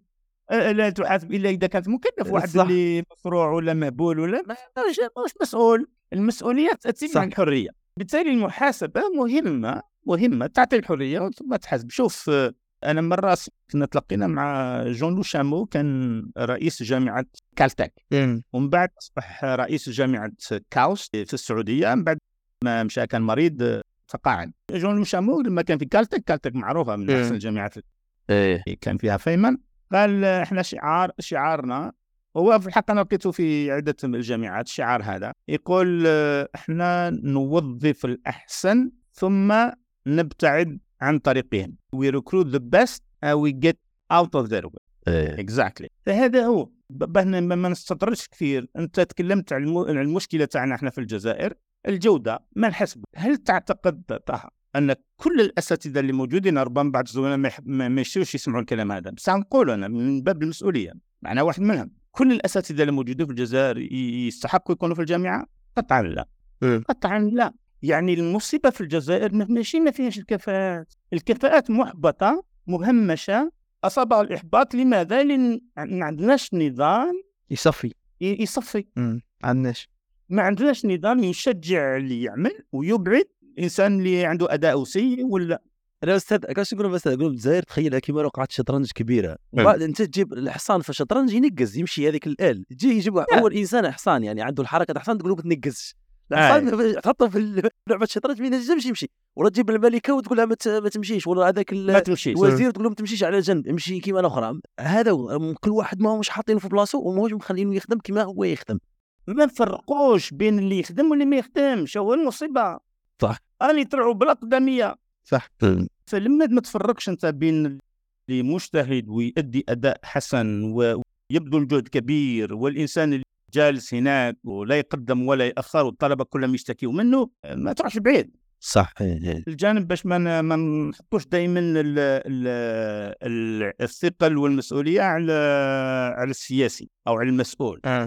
لا في جانب تاع ال- الأستاذ إحنا شوف سمعة الجامعة يسمعوها الاساتذه صح. هذه هي يكذب عليك اللي يقول لك. أنا لما يقول لي الترتيب تاع ال- الجامعات نقول لما أنا لما ندخل القسم تاعي نعرف المستوى تاع الجامعة تاعي. صح. هذا هو ما يقول لي حتى الترتيب لما ندخل القسم تاعي ونشوف المستوى تاع الطلبة تاعي نعرف وين رايح هذا هو إيه. بعض الأساتذة ما باش ما نعموش فيهم قلت لك فيه أساتذة ما شاء الله لكن مع الأسف هادو ضايعين وسط نظام ما يفرقش بين الجيد والسيء هذا هو هذا هو صح إيه. قبل ما نفوتوا ندير ملاحظة ونفوتوا لموضوع واحد آخر اللي هو الطاقة الشمسية ذكرت هذه تاع ال indicators هنا كاين واحد القانون في الاقتصاد اسمه Goodhart's law بمفهوم يقول لك when measure becomes target it ceases to be good measure يعني فالمشكل لما نرجعوا في الجزائر تلاحظها هذه قال الوزير الشغل ولا وزير ولا مدير مسؤول يقولوا له لازم تحسن لنا ال- الواقع الاقتصادي في ذيك المدينة.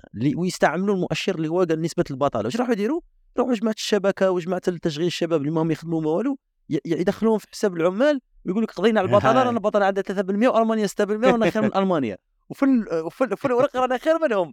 وهذا المشكل أنا ديما نعطي مثال ثاني تاع السيارة. نقولوا السياره تاعك تمشي ماروتي تمشي 120 ولا كيلومتر في الساعة تروح تحكم أنت العداد تاع السرعة تاعها تبدل تكتب بعوض 120 تكتب 320 وتقول تمشي خير من الفيراري هذا المشكل. هنا دائما نلعبوا على هذيك المؤشرات نلعب الحقيقة. هنا باش ما نطولش عليك أستاذ نفوتوا الموضوع الطاقه الشمسية اللي راهي عندها بضعة سنوات أو عقود آه، كانت الا مود خاصة درك مع البطاريات هذه تاع السيارات الكهربائية وتسلا وما شابه العودة للحديث عن الطاقات المتجددة والطاقة الشمسية خاصة بقوة. هل ممكن تعطينا باختصار من خلال مسيرتك وش أهم التطورات اللي لاحظتها يعني أنت سواء من ناحية مردوديات على الخلايا الشمسية وأمورات هذه والأعمال اللي عملت عليها أنت وهل ممكن تتصور لنا مستقبل آه، الطاقة المتجددة وش راح الدور اللي حتلعبه هل صح راح تكون هي المستقبل ولا راح تكون فقط أحد الطاقات اللي عندنا وتروح هذيك ال- الهايب تاعها؟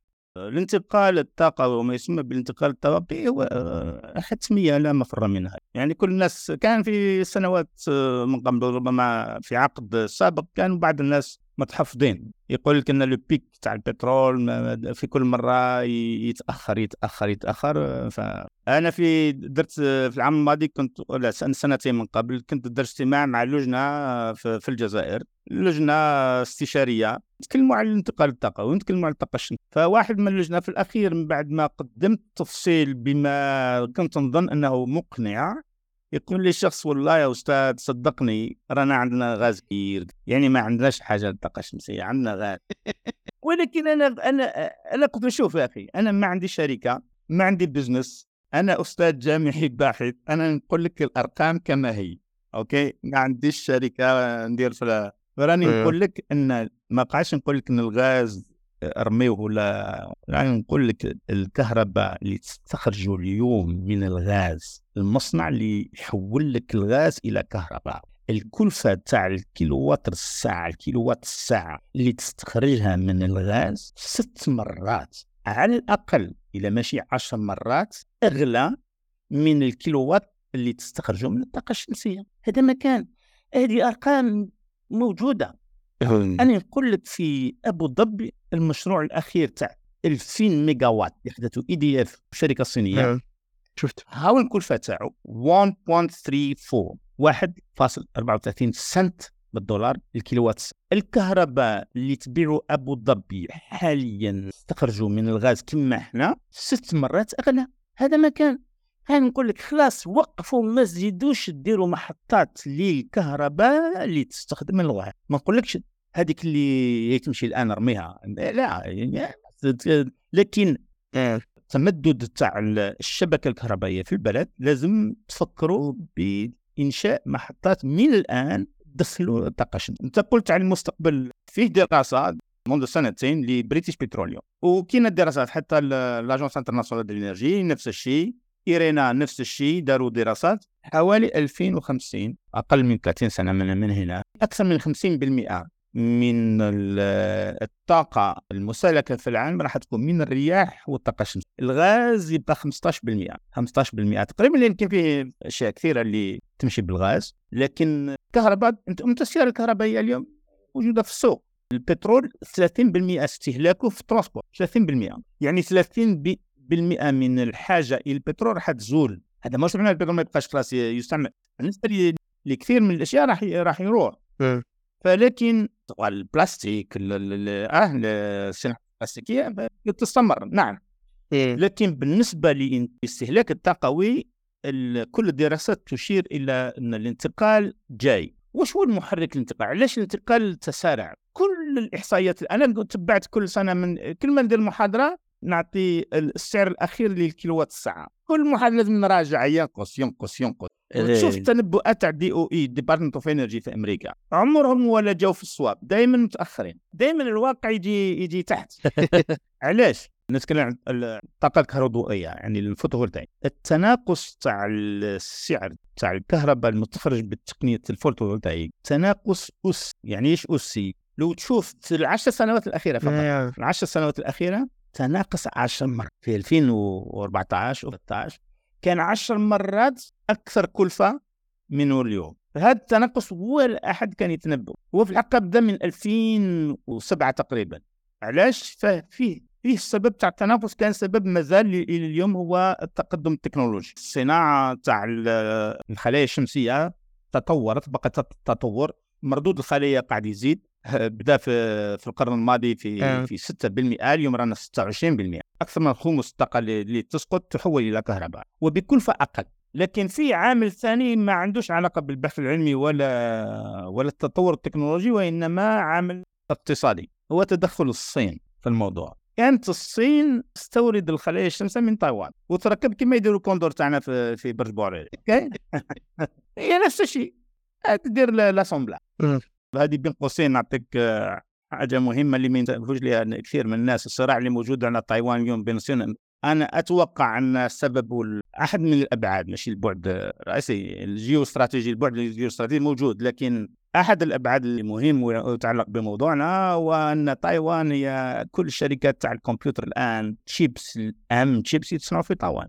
TSMC باش نرجع للموضوع يعني واش كنا نتكلموا؟ على الخلايا الشمسية المردودة. يس مردودها هكذا يدلك تدخل الصين تدخل الصين في ال- السوق في 2007 الصين بنهاية العقد الأول من هذا القرن الصين قررت أن تجعل من صناعة السيليكون أو silicium كما الجزائريين يفهموه جعلتها صناعة وطنية.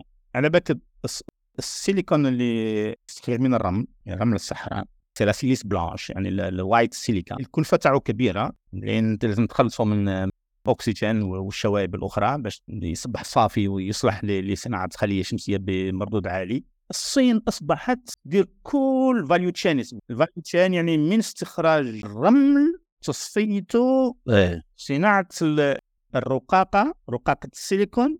هذه كلها صناعة كبيرة وكلفتها عالية. ثم ثم صناعة الخلية ذاتها. بعد ما تصنع الرقاقة تصنع الخلية. ومن بعد ما تصنع الخلية تروح دير تجميع باش دير اللوحة الشمسيه أصبحت الصين تعمل كل شيء. اليوم أكثر من 60% من الالواح الشمسية تصنع في الصين تصنع في الصين من الرمل إلى إلى اللوحة الشمسية. المشكل مع الصين كل الناس ما قدرش واحد ما قدر ينافسهم لأن l'économie d' d'échelle.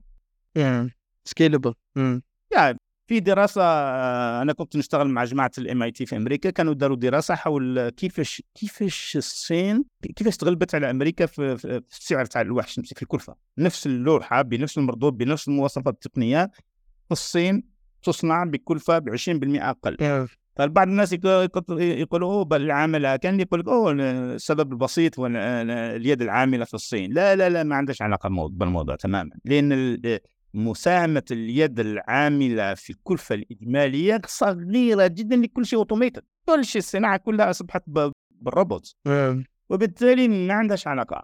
أهم عنصر هو الايكونومي دي شال لأن تنتج بحجم ضخم اللي ما يقدر ينافسها حتى واحد. صح. فهذه اللي جعلت سعر تاع الطاقة الشمسية تناقص بصفة أسية اليوم ما بقاش حاجة إلى سبسيدي للدعم من الحكومات على الأقل في الدول اللي فيها طاقة شمسية غزيرة تعرف أنا تكلمت عليها عدة مرات إحنا الوطن العربي نعم. موجود فيما يسمى بالحزام الشمسي هي منطقة في الجلوب في, ال- في الكرة الأرضية اللي تنزل عليها نعم. طاقة إيه. أكبر من من الشمس يوميا أو في السنة ليش؟ لأن الكلفة تاع اللوحة هي نفسها في نستعملها هنا ولا نستعملها في- في ألمانيا هي نفس الكلفة بصح أنا اللوحة تاعي نحطها في بسكرة تنتج لي آه، مرتين واش ينتج في ألمانيا وبالتالي الكلفة تاعي تكون أرخص. صح. فهذا اللي يجعل اليوم الطاقة الشمسية تحت بكثير من الطاقة الكهربائية المستخرجة من الغاز وبالتالي ما فيش رجوع إلى الوراء بالنسبة إحنا بالعكس إحنا تأخرنا كثير في الجزائر تأخرنا كثير.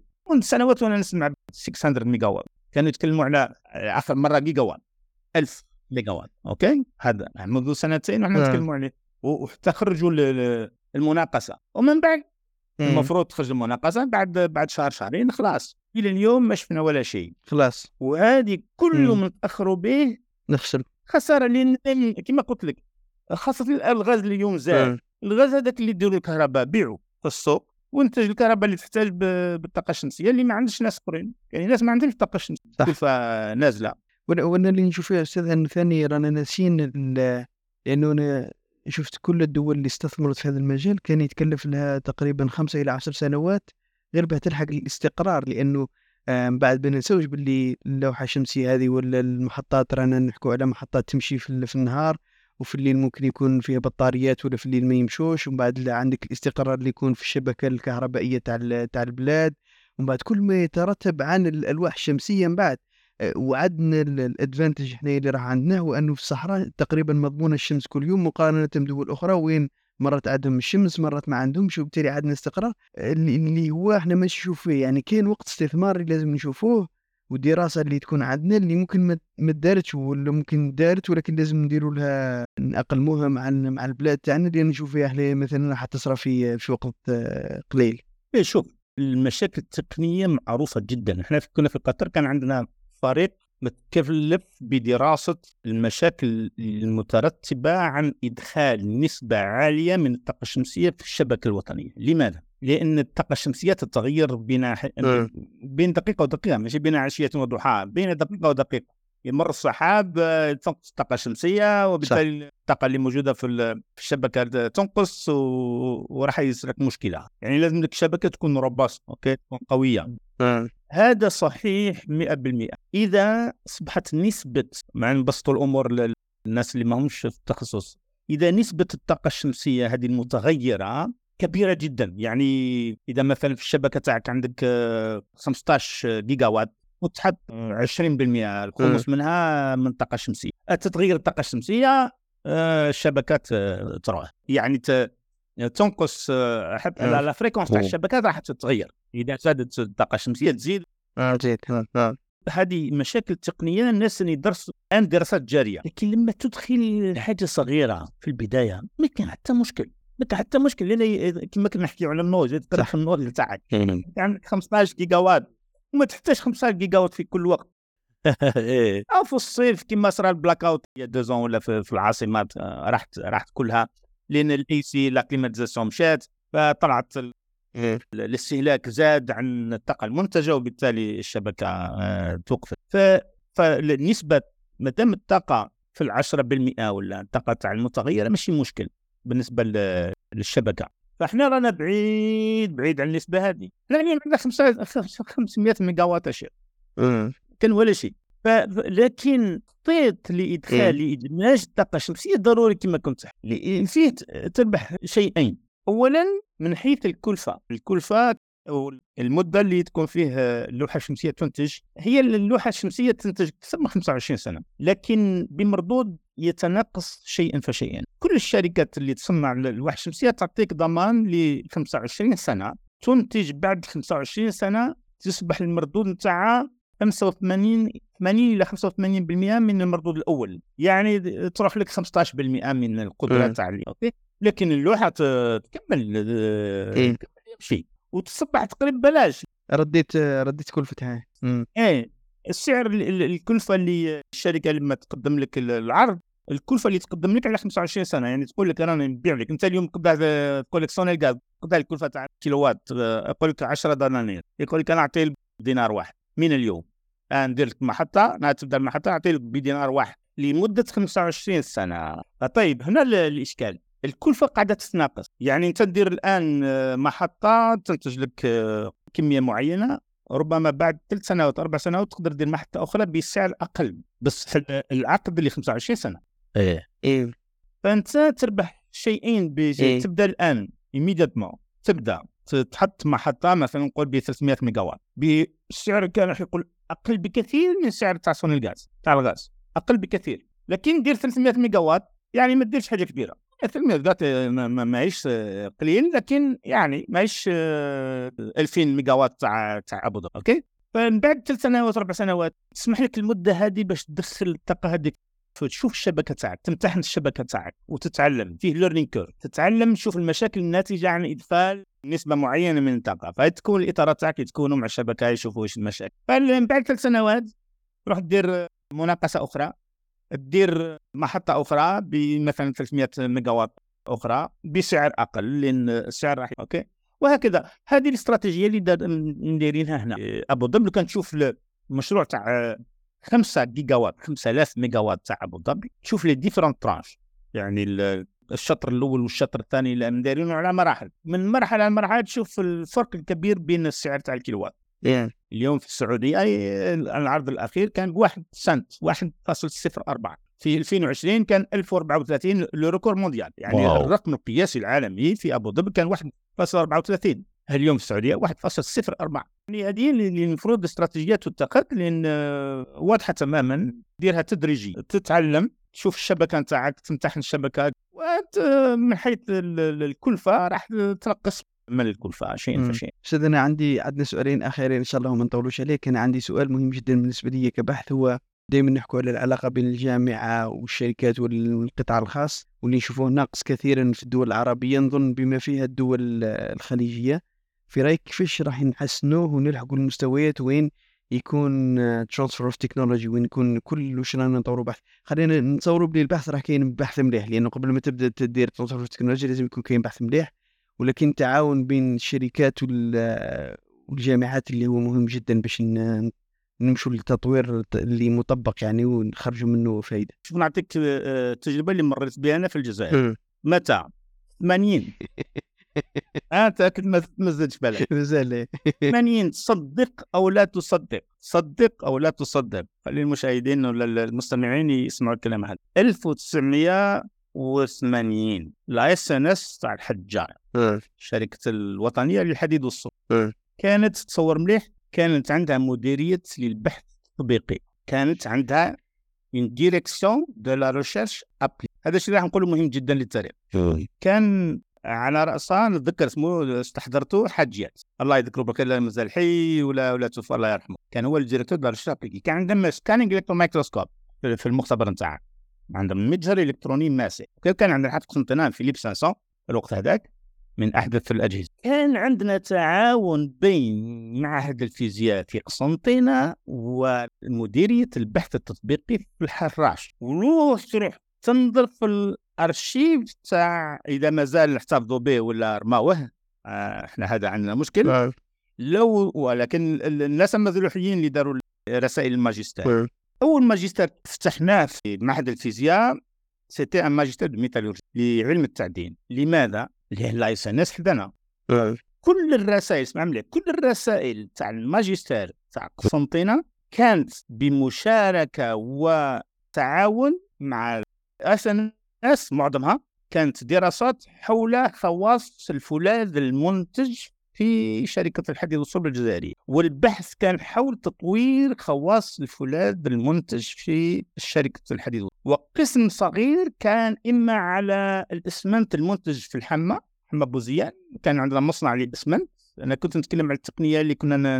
نديروا باش تاع الحيود السيني باش تحليل الاسمنت كان ننتجوا اسمنت اللي المواصفات تاعو أكثر من المواصفات المطلوبة للبناء. الاسمنت اللي كان منتج الدراسة اللي درناها عندنا كان تتجاوز بكثير المواصفات تاع الاسمنت اللي المطلوبة للبناء. ثم كانت علاقة مع السوناكوم تاع واد حميمين مصنع ال- الجرارات.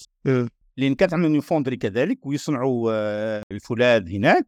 فبالتالي كنا نتعاون معهم لكثير في مواضيع كثيرة. أنا شرفت مع مع أستاذ وأنا بالماستر تاعي فقط لما دخلت باش درت الخدمة الوطنية كنت I was co-supervisor كنت مشرف ثاني نعاون مع أستاذ لرسالة ماجستير حول غلفنه الفولاذ تاع la SNS كان الفولاذ اللي صنعوه صب- في بعض عنده مشاكل لما يكون الفولاذ فيه آه، معليش ندخل في التقنيات في التقنية لما يكون فيه التركيبة تاع تاعو الكيميائية فيه السيليكون فكان الغلفنة تاعو ما ما تصلحش. الغلفنة على بالك ياخذوا ال- الصفيحة تاع الفولاذ ويدخلوها في un bain تاع ال liquid zinc دخل خلاها تخرجها تكون طبقة من الزنك اللي تحفظ الفولاذ إيه. من التآكل.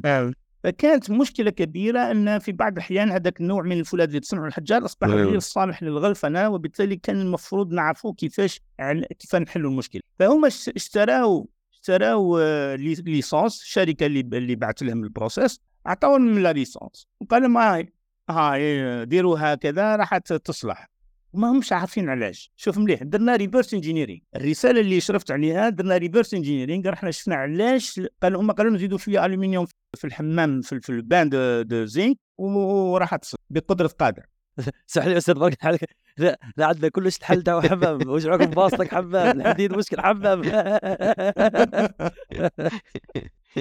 فدرنا دراسة وجدنا السبب علاش؟ كي تحط الالومنيوم علاش يصلح باش يحافظ على على الفولاذ يعني هذا مثال بسيط هذا في الثمانينات آه، طه. في الثمانينات. كانت علاقة وطيده بين الجامعة جامعة قسنطينة وأول مختبر بحثي في الجامعة كنا شباب كلنا مجموعة من من الشباب كانت كل الدراسات حول الفولاذ الجزائري. مانيش فاهم أستاذ كيف راحت؟ راحت؟ ايوا مانيش فاهم ما- ما- ما- مانيش مصدق؟ لأنه لا. يجيني واحد يقول لي في السبعين كنا نخدموا حوايج كما هذه اللي راهم يديروها في الغرب وراحت. إيه كيفاش؟ قداش واحد حكى لي هكذاك حتى في المراكز تاع البحث النووي ذيك تاع الجزائر اللي كيما نوراسي ولا في مراكز بحث واحدة أخرى قالوا لي كانت الأبحاث تدار بالمستوى اللي تدار في الأمريكان لأنهم جاوا طلبة جزائريين شباب. شوف فهذا هو كي نقول الاهمال واش معناه البحث عنده كلفة. صح. كي ندير بصح البنية وحدها ما تكفيش تقدر تشتري الأجهزة إذا ما درتش إذا ما جبتش الاطار الكفء ما استطاعش باش تستقطب الناس الأكفاء باش يشتغل. ما, ما ينفعش. اذا كنا نتكلموا في البداية على الرؤية والخطة الاستراتيجية هذا هو. المال ما يكفيش. لكن إحنا القطاع البحثي والجامعة أهملت. ما كانش فيه متابعة ما كانش فيه. الناس ما ربما ما شافتش الأهمية نتاعو. هذا هو. أستاذ باش ما نطولوش عليك قريب الوقت يخلص عندنا نخرجوا على الموضوع وعندنا سؤال نسألوه الكثير من الضيوف تاعنا وهي كيف توازن بين الحياة الشخصية وبين الحياة المهنية والعلمية؟ يعني كاين ياسر ناس عندهم طموحات يحب يتفوق في مجاله في البحث في الهندسة في ريادة الأعمال ولا ولا تجارة. ولكن ثاني كان الانسان يعود عنده راهو بطبيعه الحال عنده حياة شخصية وعائلة واهتمامات أخرى. كيفاش الإنسان يقدر يوفق بينهم؟ كما نقولوا هنا يجونغليهم كما ذاك الآخر بلا ما يطيح آه، صح واو صحيح. هذا كذلك سؤال آه، مهم جدا. الإنسان لازم يعرف باللي آه، يكون واقعي. باش الإنسان يقول أنا نقدر ندير كل شيء مستحيل. في الحياة هذه toujours des يسمون conflicting requirements يعني إذا تحاول تكون بحث كبير ال teaching تاعك ربما راح يكون ضحية شوي لأن البحث يتطلب لك وقت اللي ما يخليلكش باش تروح تحضر لدرس باش تعطيه للاولاد فلذلك في, في أمريكا ما داروا التخصصات تاع الجامعة هي يسموه differentiated system يعني النظام المتباين الجامعات كلها ما عندهاش نفس المهمة. كان جامعات بحثية وجامعات ال teaching okay؟ الناس اللي تركز على ال teaching والطالب يكون عنده أحسن الأساتذة اللي يدرسوا وما يفوتوش من فوق الماستر. الجامعة ما, ما تقدمش أكثر من الماستر ما تروحش ال PhD وكان الجامعات البحثيه ال mission تاعها هي باش تكون الباحثين الكبار okay؟ فهذا conflicting requirements ما تقدرش تدير كل شيء في نفس الشيء في البحث يعني ما تقدرش آه، بلد ما نقدروش نكونوا ممتازين في كل شيء. مستحيل. تشوف الكفاءات نتاعك تشوف القدرات نتاعك.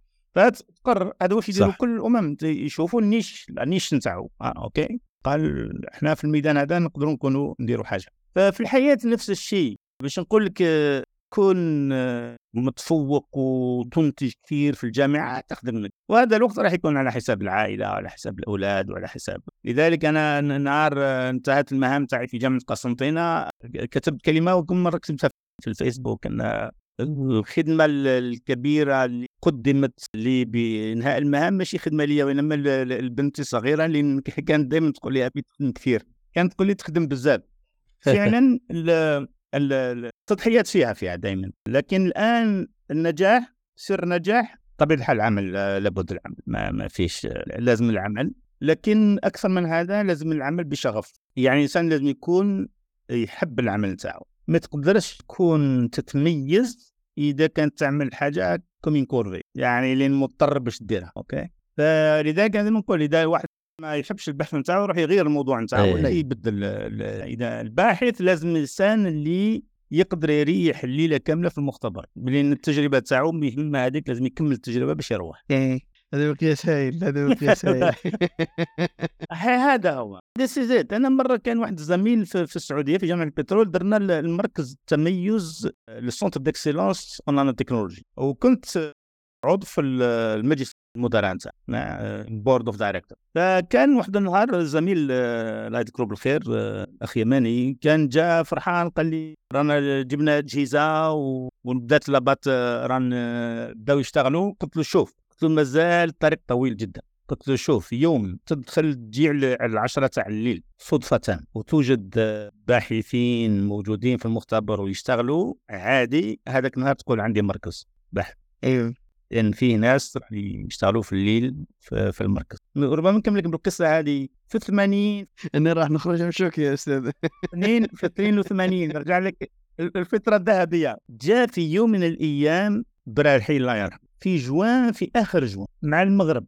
هو كان وزير وكان يجي لقسنطينة كانت مثلا عنده بيت في قسنطينة وكان كل ما يجي زيارة ال weekend لقسنطينة يجي مع مدير الجامعة يضرب دورة كان بن سلطان الله يرحمه كان هو مدير الجامعة كان يجي يدور في الجامعة يضرب دورة يشوف لأن كان كان مدير في الجامعة وبالتالي مازال يشتي يشوف المختبرات. ما قلت لك المختبر تاع ال physique هو اللي دارو هو اللي كانت عنده هذيك الحنين باش يروح يشوف المختبر آه، كذا جا في المغرب بجوا آخر جوا على بالك شكون يبقى في الجامعة في, في آخر جوا يبقى حتى واحد مع المغرب. تعرف جا داخل البلوك دي سيونس جا طول لابوراتوار فيزيك. يوجدنا في ربعة ولا في خمسة تاع تاع الفيزيك دي سوليد تاع اللاب. كنت أنا هو المدير المختبر. يعني كنت كنت ندير في, الخدمة الوطنية تاعي. وطلبوا مني جماعة باش نكون مدير مختبر. مدير مختبر جيت ديريكتور دو لابوراتوار. وكنا تحت لا ماشين كانت عندنا اون بومبا ديفيزيون نديمونتيوها كانت ما تمشيش فدخل لقانا تحت الجهاز ونديمونتي لا بومب ونحاولوا نصلحوها ما لقاش روحه على بالك. أنا بارك الله فيكم. يعني هي واز سو هابي يعني كان فرحان. ما كانش يتصور إنه يلقى ليش الالجيريان كانوا الجزائريين كانوا شباب. أوكي. أنا يعني كان ندير السيفيزاسيون تاعي ودو تحت لا ماشين ونريباريو فيها. أيه. بقدر الإمكان. أنا با دي تكنيسيان. ما عندناش تك... علاش نبقاو حنا في الليل صح. في المختبر؟ علاش نبقاو في الليل؟ فلذلك مهم جدا الإنسان للتميز. ماشي الشغل الشغل ضروري مهم جدا. لكن الشغل العمل بشغف. كان الإنسان يكون يحب العمل تاعو هذا مهم جدا للتميز شكرا جزيلا أستاذ ربي يحفظك على كل المعلومات اللي اعطيتها لنا.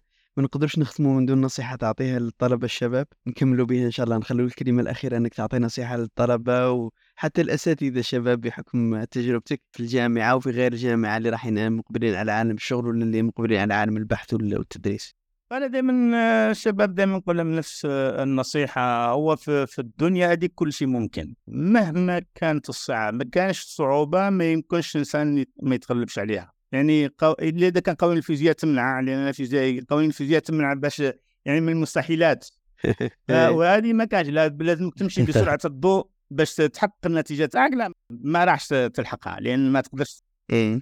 تمشي بسرعة الضوء لكن أنا قلت لك كوريا طورت نفسها في 30 سنة هذه دولة كاملة. من كانت في الحضيض كوريا 75% من البنية التحتية للتعليم مهدمة في 54 في 1954 بعد الحرب الأهلية. 75% من البنية التحتية للتعليم مهدمة. واو. شوف وين في 30 سنة. فلذلك على المستوى الفردي نفس الشيء. أنا جيلي جيلي آه، ما تراش أنا كثير من الناس اللي اللي في في العمر تاعي ما درسوش.